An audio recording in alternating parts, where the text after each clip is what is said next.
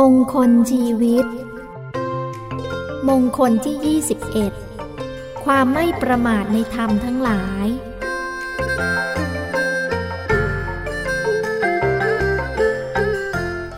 อัปปมาโทจะธัมเมสุ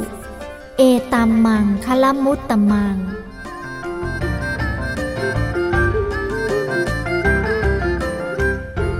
ความไม่ประมาทชื่อว่าอัปปมาทะความไม่ประมาทในการเจริญและรักษากุศลธรรมไว้หรือความอยู่อย่างไม่ปราศจากสติในกุศลธรรมทั้งหลายอันเป็นปฏิปักษ์กับความประมาทชื่อว่าความไม่ประมาทในกุศลธรรมทั้งหลาย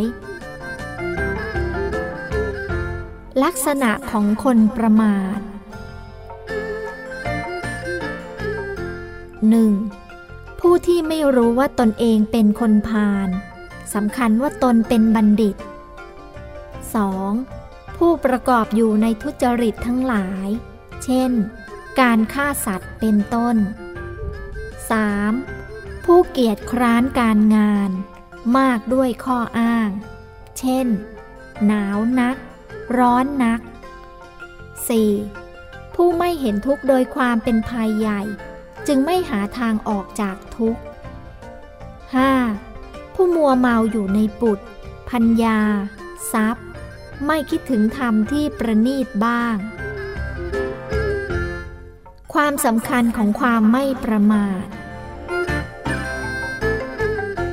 การดำเนินชีวิตโดยมีสติเป็นเครื่องกำกับการประพฤติปฏิบัติและการกระทำทุกอย่างระมัดระวังตัวไม่ถลำลงไปในทางเสื่อม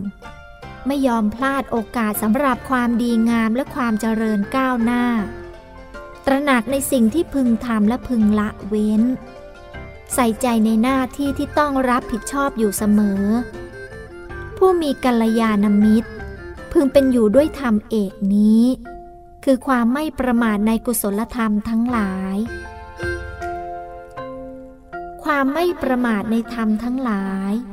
จัดเป็นมงคลเพราะ หนึ่ง. เป็นเหตุให้อริยมรรคสมบูรณ์ถึงความสิ้นทุกข์โดยชอบ สอง.